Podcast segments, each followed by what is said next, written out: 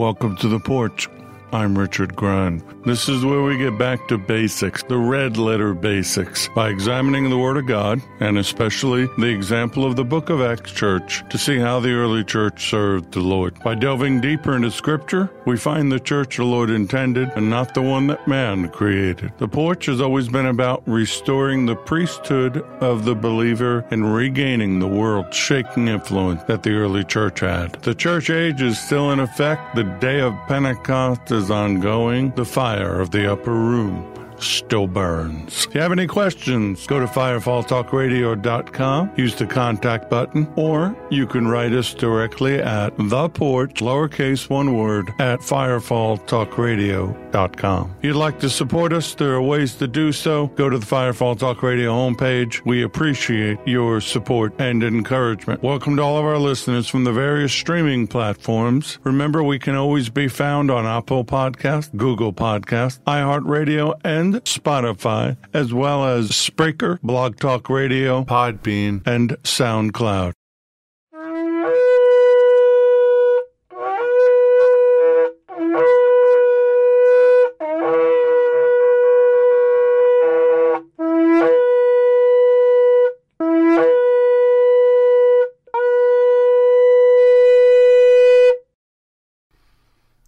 If you remember from last week, I uh, let you know that there's two shofars now. The first shofar is to call to, to attention, and the second one will be to prepare for the word.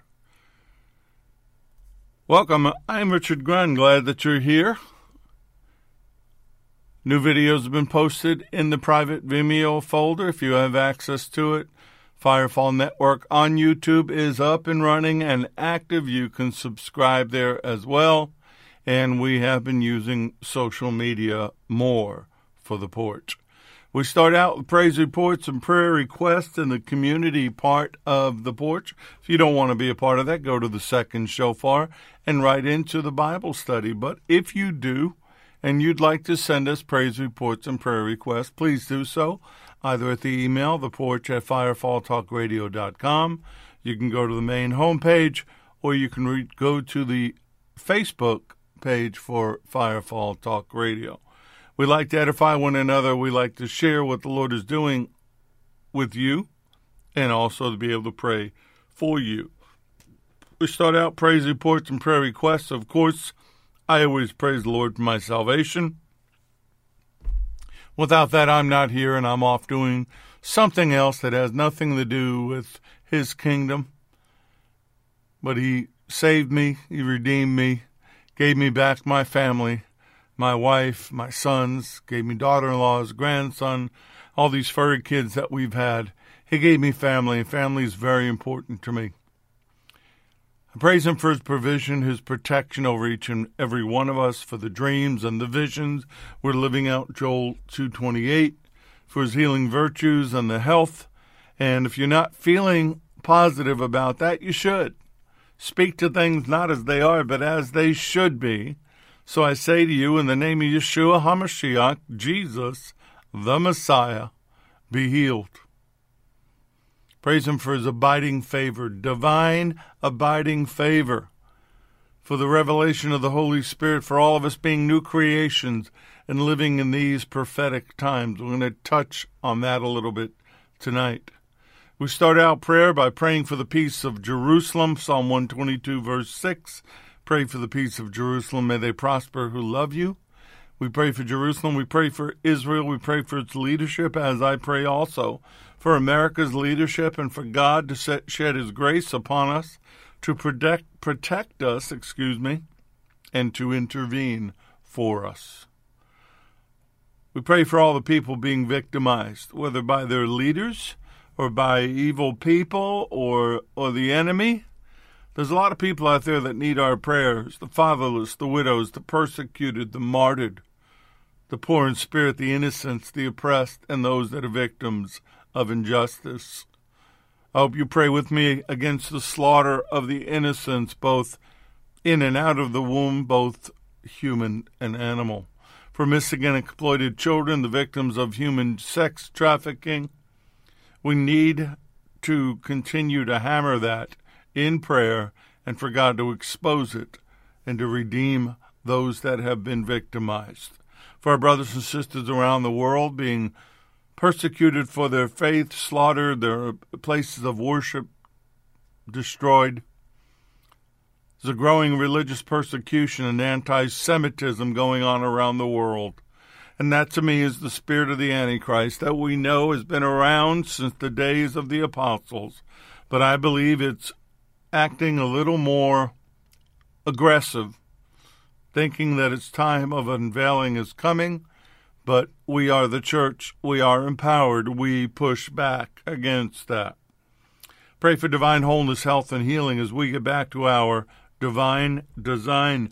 No matter what you're going through, no matter what injury, disease, no matter what has happened, I pray that you would go back to your divine design and your body would do in accordance with His original design for you. Praying for all that are injured or sick, that we would have His Psalm 91 protection, that we would have the inspiration and the fire of the Holy Spirit, that as His remnant, we would wake up, rise up, do what we've been called to do, and that maybe that means being a blessing or telling others who've been blessed to be a blessing. Firefall, SRT, the porch, there are needs. There are things that we need to do, that we want to do. And we're praying His blessings to do that. And we always pray for our lost family members to be saved, to be healed, to be delivered, get their names written into the Lamb's Book of Life. Again, the only um, praise report, prayer request I have is from Kim in Fort Mitchell, who I always commend for being diligent and um, committed. Said, I hope all's well. She's doing good. She thanks God for her salvation and her recovery praises him for her children, her husband, mother, and her dog Bruno.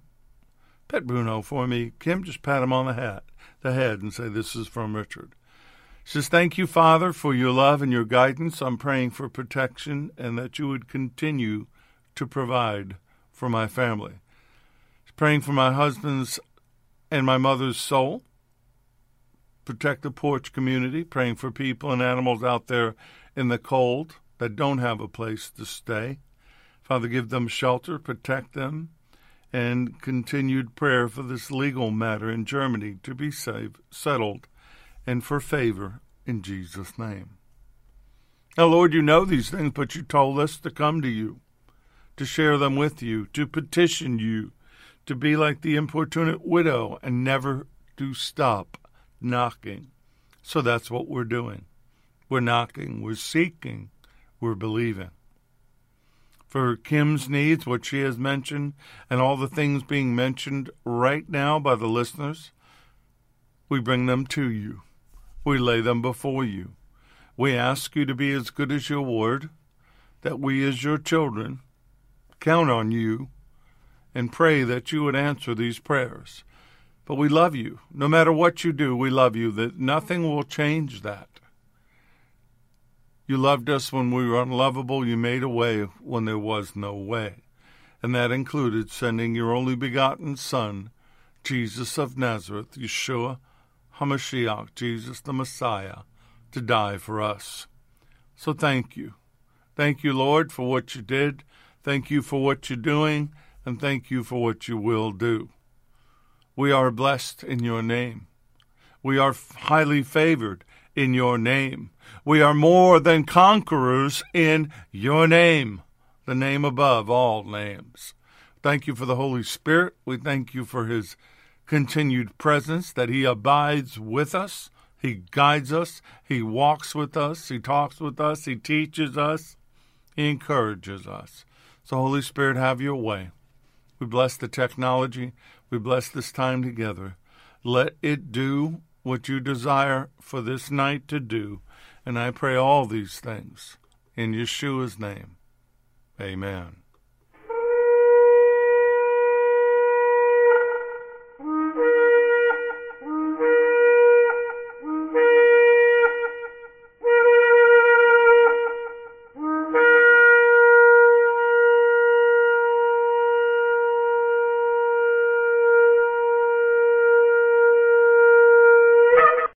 Lessons are proprietary information except where noted the information comes from outside sources. Combination of that information the matter presented is exclusive, cannot be repeated or used without permission. The date of this broadcast serves as the registered date of the following information. Your Bible should be open, you should be ready. Go with me to the book of Romans, chapter 13, starting with verse 11. And do this, knowing the time, that it is now high time to awake out of our sleep, for now our salvation is nearer than when we first believed. The night is far spent, and the day is at hand. Therefore, let us cast off the works of darkness, and let us put on the armor of light. You know what a critical hour this is. How it is high time now for you to wake up out of your sleep, roused to reality. For salvation, final deliverance, is nearer to us now than when we first believed, we first adhered to, trusted in, and relied on Messiah.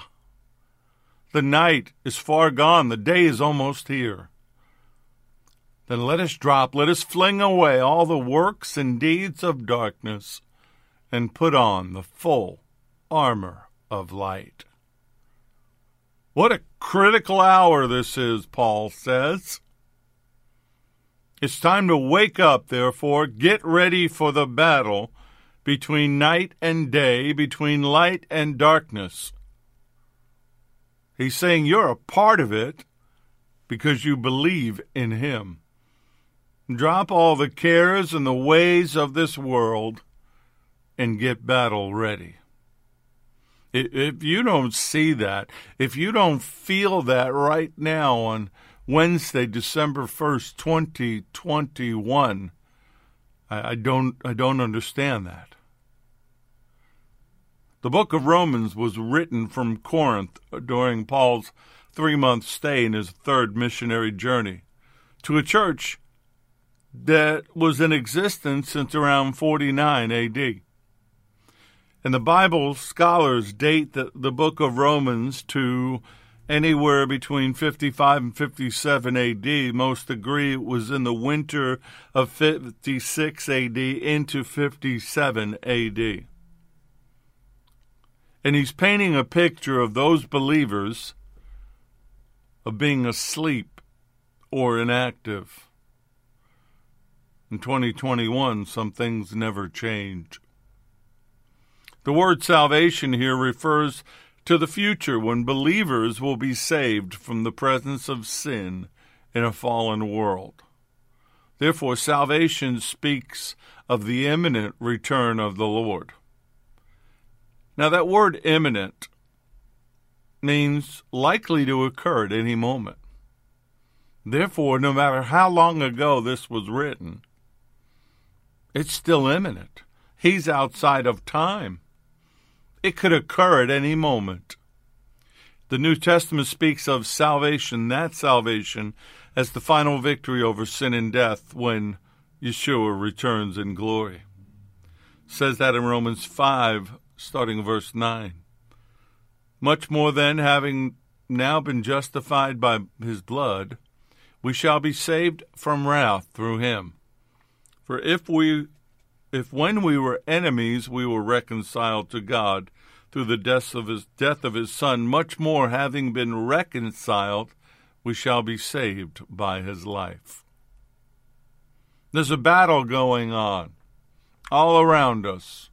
Whether you see it, whether you believe it, whether you acknowledge it or not, and it's a battle between night and day, darkness and light and it's still going on. Every day, Isaiah 5, verse 20, comes to mind. Woe to those who call evil good and good evil, who put darkness for light and light for darkness, who put bitter for sweet and sweet for bitter. There are days I think we live in a bizarro world. Everything is backwards. What should be isn't. What shouldn't be is. And that word night is the present present age that we live in, in Satan's domain. Satan is the God of this world. And the day refers to the new life with Messiah during his glorious millennial reign. It's at hand. It's imminent. He could return at any moment. So you should shine. And the way you shine is to be on your best behavior in the midst of that darkness. Philippians 4 5. Let your gentleness be known to all men. The Lord is at hand. James 5 8. You also be patient. Establish your hearts, for the coming of the Lord is at hand. 1 Peter 4 7. But the end of all things is at hand. Therefore, be serious and watchful in your prayers. Now, because we live in a fast food name it and claim it, quick claim society, we don't understand the concept that here we are, almost 2,000 years later, still waiting. It's imminent.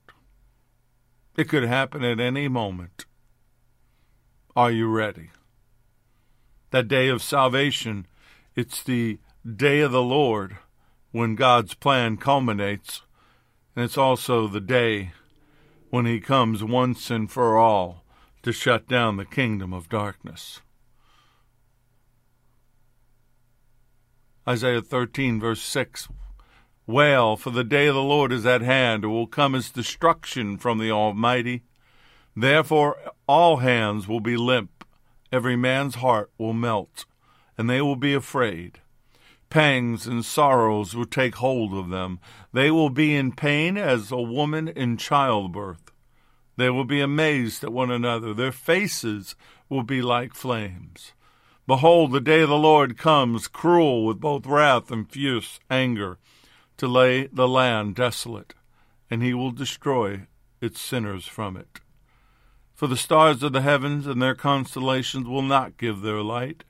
The sun will be darkened in its going forth, and the moon will not cause its light to shine.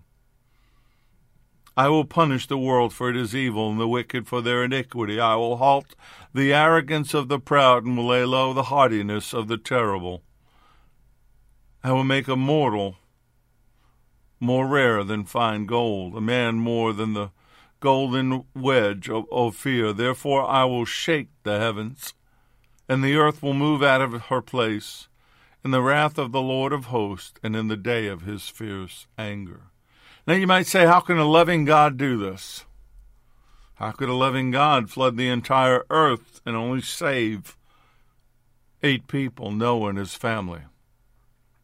Well, at the rate we're going, with certain things going on, that are affecting our DNA and their specific desire to use their knowledge of the human DNA to change the way we are, I can easily see that for the same reasons he did it the first time, he'll do it a second time. Joel 2:32 and it shall come to pass that whoever calls on the name of the Lord shall be saved. For in Mount Zion and in Jerusalem there shall be deliverance as the Lord has said among the remnant whom the Lord calls. This rapture concept, a lot of people want to argue about it. I don't. I know what I believe. I know what I believe the Word says, and I will hold to it. But if you want to stay, if you want to be here during this time, go right ahead. Since we are not bound to suffer the time of Jacob's trouble, I do not believe the church will be here. You shouldn't want to be here. You should be praying that he snatches you out of here. Second Thessalonians 2 3 Let no one deceive or beguile you in any way, for that day will not come except the apostasy comes first, unless the predicted great falling away of those who have professed to be Christians has come, and the man of lawlessness, the man of sin, is revealed who is the son of doom, the son of perdition. I believe we're in the process of the falling away. I believe we're in the onset of the days of Noah. And that falling away, apostasia, is a defection, it's a revolt.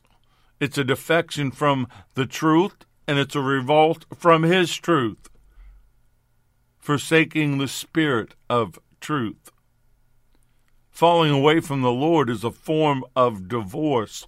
You have violated the marriage covenant with Him when you do that.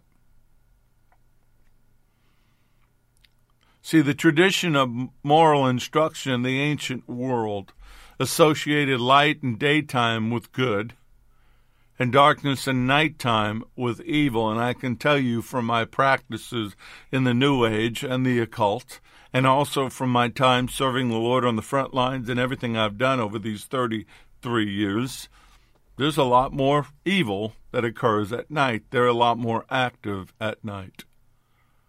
The Greeks, the Romans, and the ancient Jews all used this contrast. The Lexham Bible Dictionary says light and darkness together describes the opposite ends of a good evil dualism that pervades biblical symbolic language. The specific referent of light or darkness in a particular text must be assessed based on its context, but the essential meaning of the dualism remains true throughout both the Old and the New Testaments. Uh, we see that. We see that in the way the Lord speaks. The red letter basics make it really clear that there's a battle going on.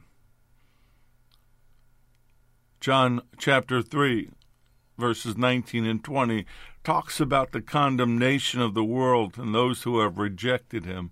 And this is the condemnation that light has come into the world, and men loved darkness rather than light because their deeds were evil.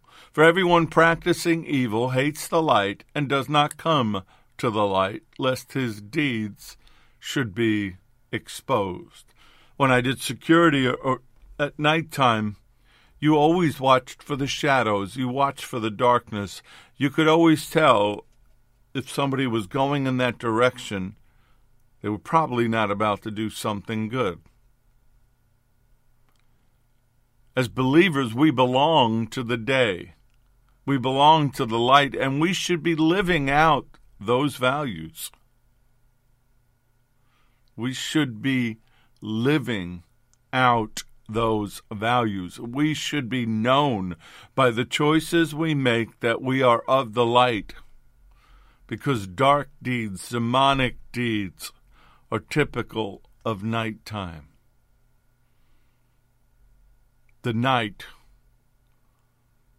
that we're living in, that we're seeing, is far gone, and the day's almost here. So let us drop, fling away the worthless deeds of darkness, and put on the full armor of light. Let us live and conduct ourselves honorably and becomingly, as in the open light of day, not in reveling, which is carousing and partying, or drunkenness, not in immorality and debauchery, which is sensuality and licentiousness, not in quarreling and jealousy, but clothe yourself with Jesus, the Messiah, and make no provision for indulging the flesh. Put a stop to thinking about the evil cravings of your physical nature to gratify its desires and its lust, like the woman caught in adultery from John 8 that we talked about a couple of weeks ago, when he said, Go and sin no more. Stop doing what you're doing. Don't do it anymore.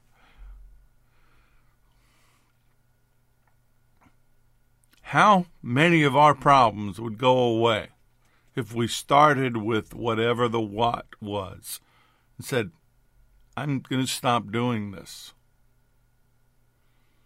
So in Romans 13, Paul gave the believers of that day eight commands cast off the works of darkness, put on the armor of light, walk decently and well behaved, stop carousing, partying, and drinking, quit all immoral living, refrain from quarreling, contention, and jealousies, and clothe ourselves with the character of the Lord.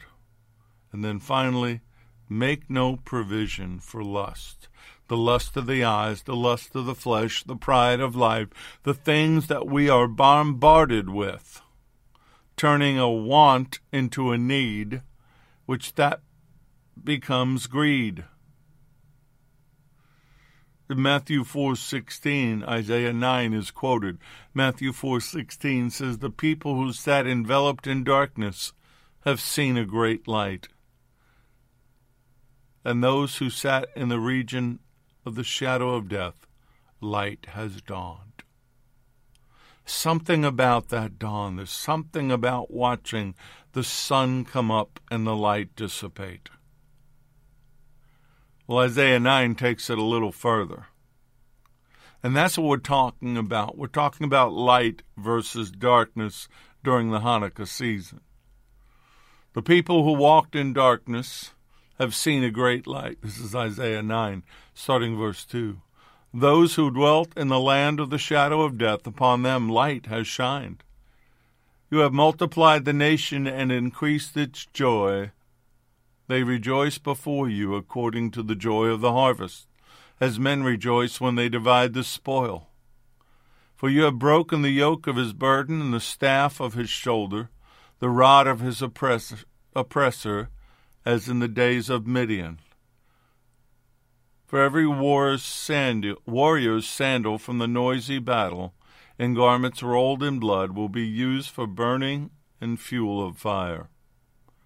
For unto us a child is born, unto us a son is given, and the government will be upon his shoulder, and his name will be called Wonderful, Counselor, Mighty God, Everlasting Father, Prince of Peace. Of the increase of his government and peace there will be no end upon the throne of David and over his kingdom to order it and establish it with judgment and justice from that time forward, even forever. For the zeal of the Lord of hosts will perform this. There will be no justice in this world until he comes back. There will be no peace in this world until the Prince of Peace returns the light was bringing the Messiah who would dispel the darkness. So go with me to John chapter 10, starting with verse 22. Now it was the feast of dedication in Jerusalem, and it was winter. And Yeshua walked in the temple in Solomon's porch. Then the Jews surrounded him and said to him, How long do you keep us in doubt? If you are the Messiah, tell us plainly. Yeshua answered them, I told you, and you did not believe. The works that I do in my Father's name, they bear witness of me. But you do not believe because you're not of my sheep. As I said to you, my sheep hear my voice, and I know them, and they follow me. I give them eternal life, and they shall never perish, neither shall anyone snatch them out of my hand. My Father who has given them to me is greater than all, and no one is able to snatch them out of my Father's hand. I and my Father are one. John mentions Yeshua attending the feast six times. This particular feast is the feast of dedication which is Hanukkah. Now, the Pharisees are there and they're participating in the celebration, and they confront him, and basically they are saying, Don't keep us in suspense, tell us. Just like the world says now, show us, tell us who you are. Not because they really want to know, not because they want to follow him, but they want to mock him and attack him. That's all the Pharisees wanted to do. But see, this memorial was important to Israel.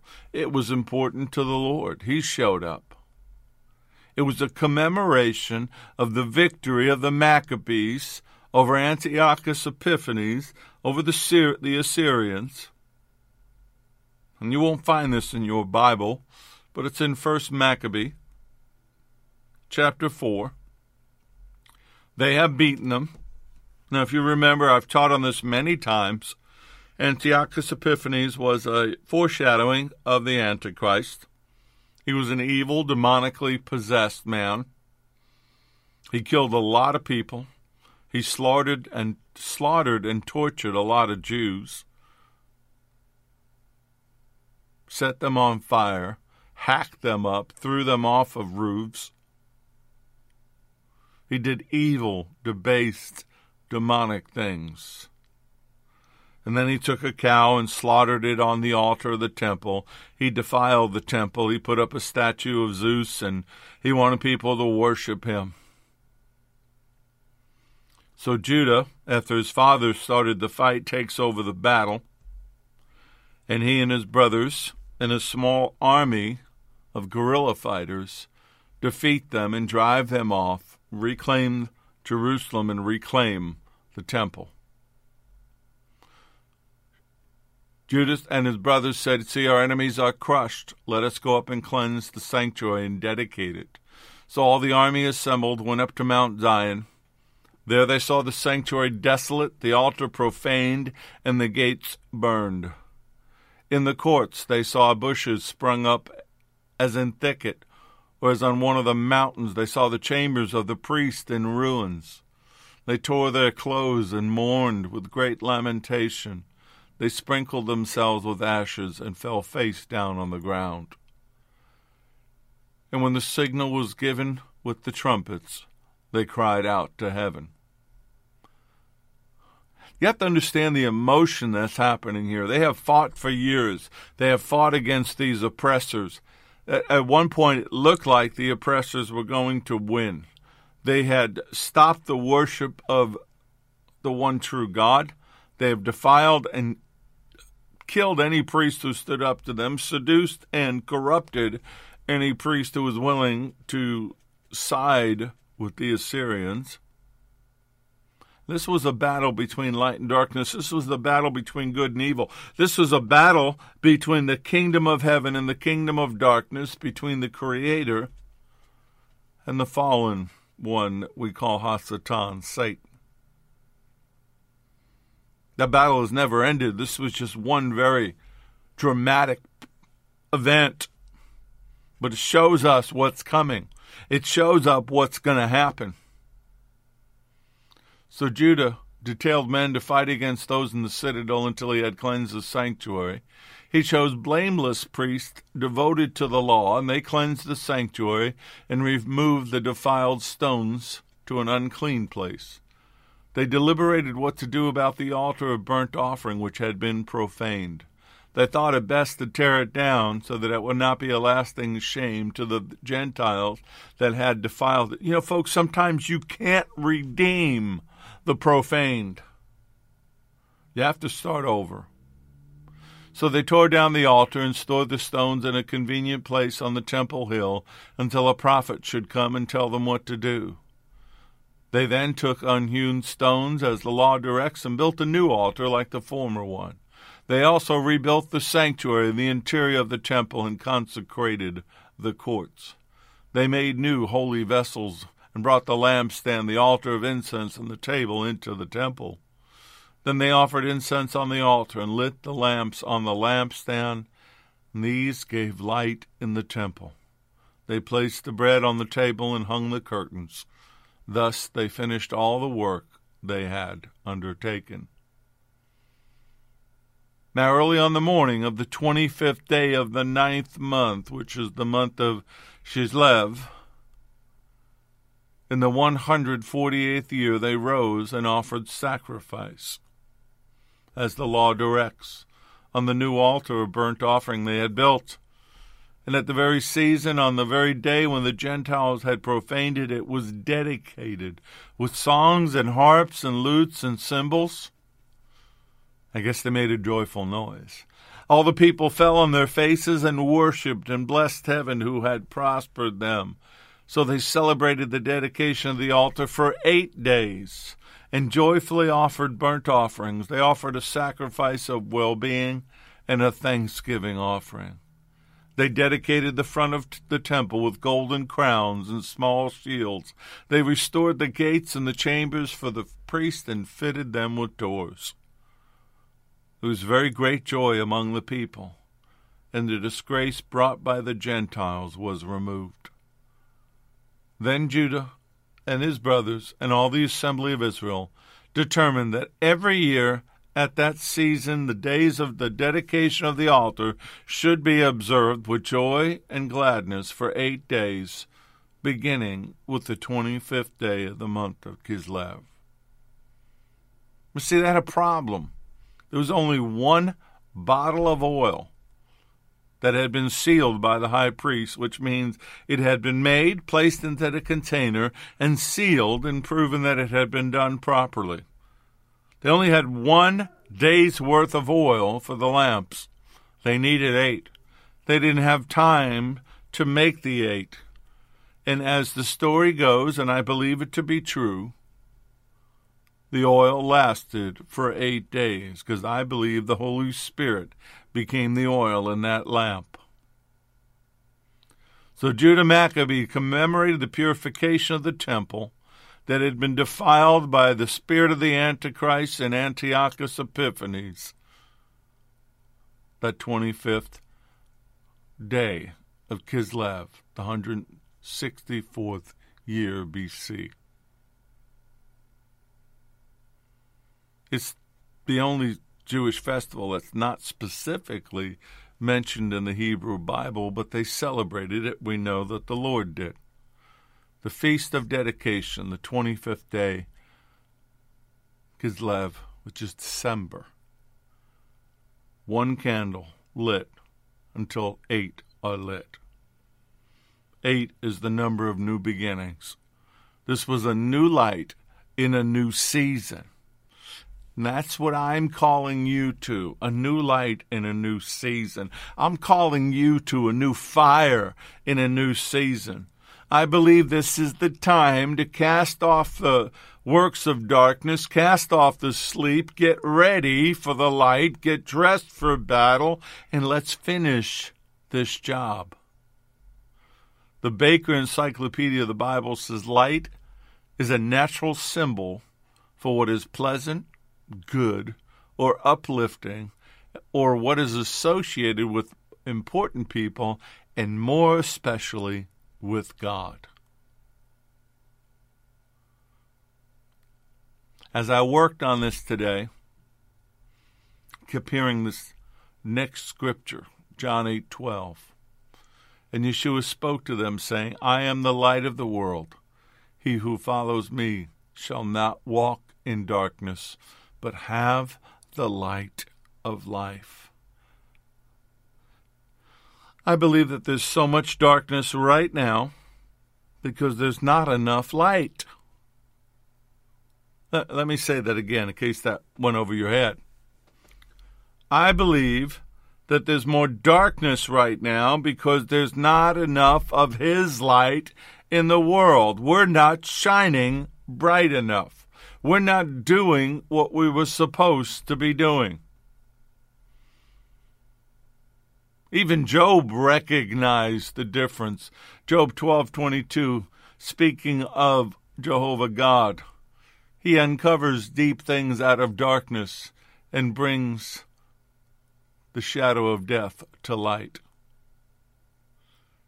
When he was going through all his trouble, Jacob remembered that God's lamp shone upon his head, and by his light he walked through the darkness. Job 29 3. By his light I walked through the darkness. The only reason you make it through the darkness is because of his light, either given to you in his grace and his love and his mercy, or shining from somebody else who cares enough about you to do it. This morning I, I get up early in the morning every morning to take the dogs out. Big dogs have to go. You got to take them out. Thankfully, our dogs don't have accidents, but why risk it? Anyway, got up, I feed them, I go through the process of feeding them. It's a little dark. I don't turn the, the lights on, don't make everything too bright. And I dropped the lid for something I was using. And I'm looking, and there's there's a decent amount of lightness in, the room between the uh, light over the stove and a salt lamp that we use. But I could not see this lid. So I finally had to get out my iPhone, flip on the flashlight, and it was right there at my feet. But I couldn't see it in the darkness. I needed a little more light to be able to see it. Whatever you're going through right now, whatever's happening around you, it's going to take a little more light. And if you don't have it, then you got to ask for it. You have to reach for it. You got to stir it up. You have to do something instead of sitting there in the darkness going, oh, woe is me. We, we don't need any more pity parties. We don't need to be like the children of Israel, complaining to Moses all the time. I mean, I, I thought about that. Larry and I were speaking about that uh, today, about how they just complained all the time. And I thought, would it have been funny if Moses would have stood up on a rock and said, Hey, who's got the cheese for all this whine you got? Come on. It's the nature of man to complain. We don't need whine, W H I N E. We need new wine, W I N E. We need some fire. We need to get checked up in the Holy Spirit. We need to understand it's time to wake up. Oh, you think you're awake? Oh, no, no, I can wake you up. You're not awake. You just think you are. Hanukkah is consecration, it's dedication. Tonight was the fourth candle. We're halfway through. This is the time every year that I get fired up, that I, I get rededicated for the coming new year in the Gregorian calendar. It's a time of renewing. It's a time of renovation. And that's what you want.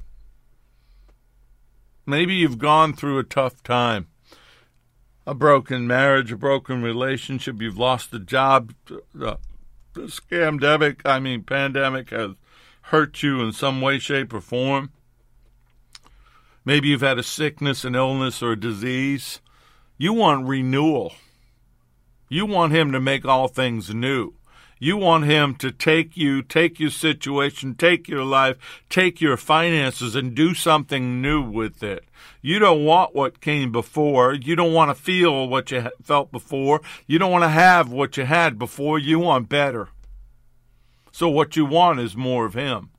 You want more of the Holy Spirit. You want more of the fire. You want more of the Word. You want more so that you can do more.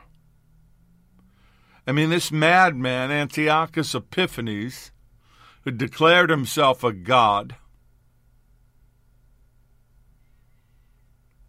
worshipped false gods, demonic gods, fallen angels in the temple.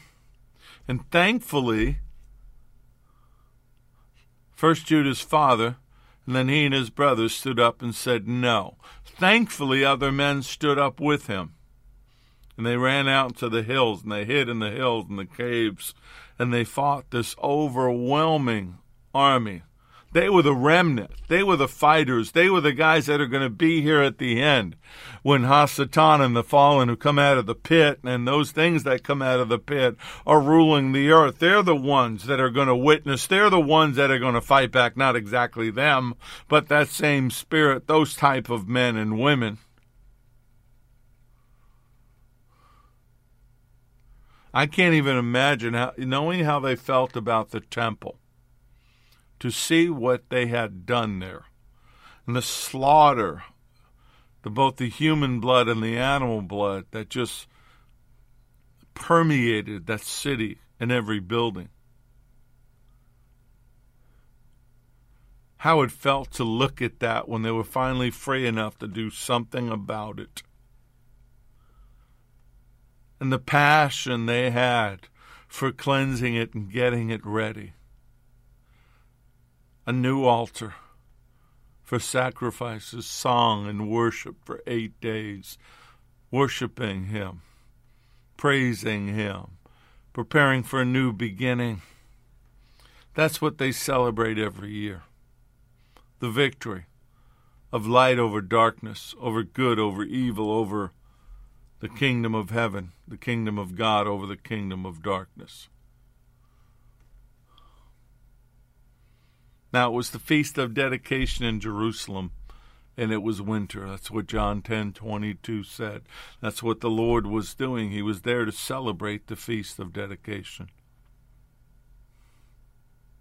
Winter represents deadness, barrenness, an unregenerate state. We're in a winter in America. We're in winter in this world. We're in winter in the church. There's no foliage, there's no fruit.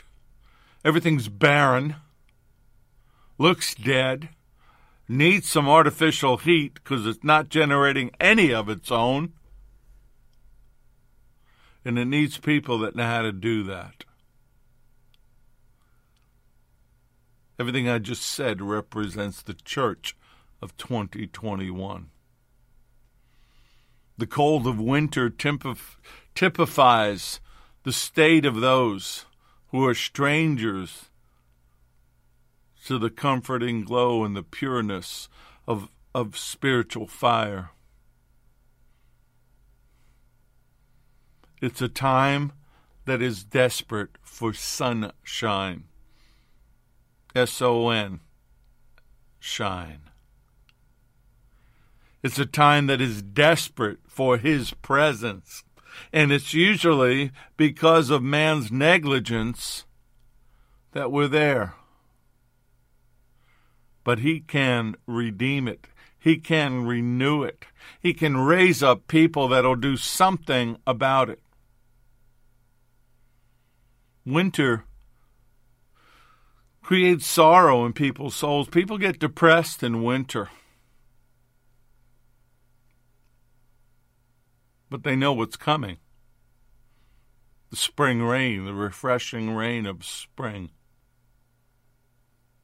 We know what's coming. The refreshing rain of the Holy Spirit.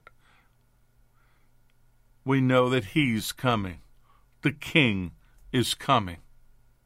So while it looks harsh like the season of winter does, we know that God is doing something else. We know that He's going to do both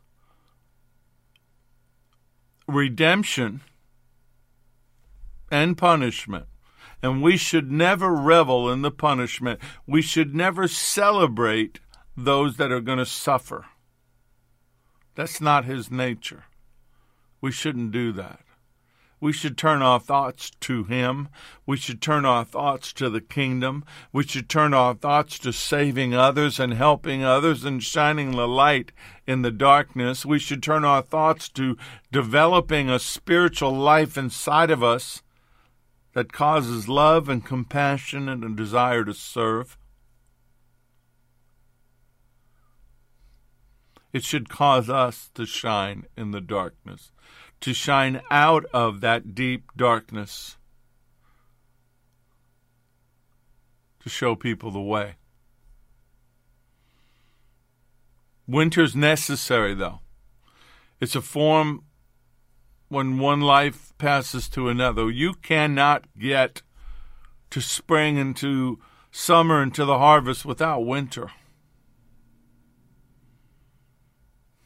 It can't stop what's coming. It's just a part of the process.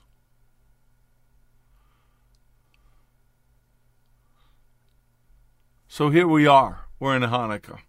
We celebrate it. And I know that He's the light of the world.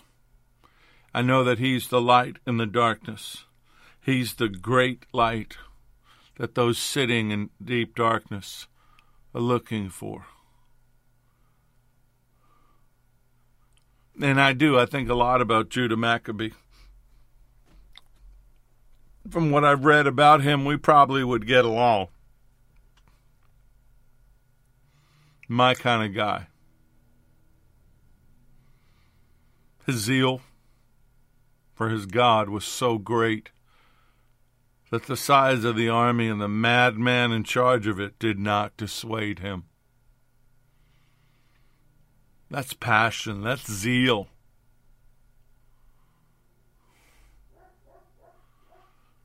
But what's really sad is when the temple was destroyed in 70 AD, the lighting of the lamps left the temple and went into the private homes. And it's sad because the Jews missed the message. The message was he's out, he's left the building, he's in the homes now. He's doing exactly what Yeshua said he would do. The temple veil's been ripped. He's out. He's about. He's with his kids. No more does he have to hide. No more does he have to lay back. According to the Holman Bible Dictionary, light is identified with the divine presence of the Shekinah glory that shed lights. It's the meaning of the light in the Gospel of John and First John, but it is the meaning in the person of Yeshua, the true light, who gives light to everyone. That's why he came into the world. The battle between night and day and darkness and light will go on until he returns and there is no more light. John chapter 8, starting verse 16. No one, when he has lit a lamp, covers it with a vessel or puts it under a bed but sets it on a lampstand that those who enter may see the light. For nothing is secret that will not be revealed, nor anything hidden that will not be known and come to light. Therefore, take heed how you hear. For whoever has, to him more will be given, and whoever does not have, even what he seems to have, will be taken from him. What he's saying there is you've been given a light, shine. Your light will lead others to him. His light will expose all the hidden things. You're hoping a man will do that. You're hoping a system will do that. The same corrupt evil system that created the things going on in the darkness in the first place. They don't expose themselves. They'll put on a little show like they're going to do that, but they never do. It's His light. That's the light I pray for. I pray for His light to shine into all the corners, His light to shine into the shadows, His light to shine through us to lead the people home. So until He comes and does that, shine. Shine His light.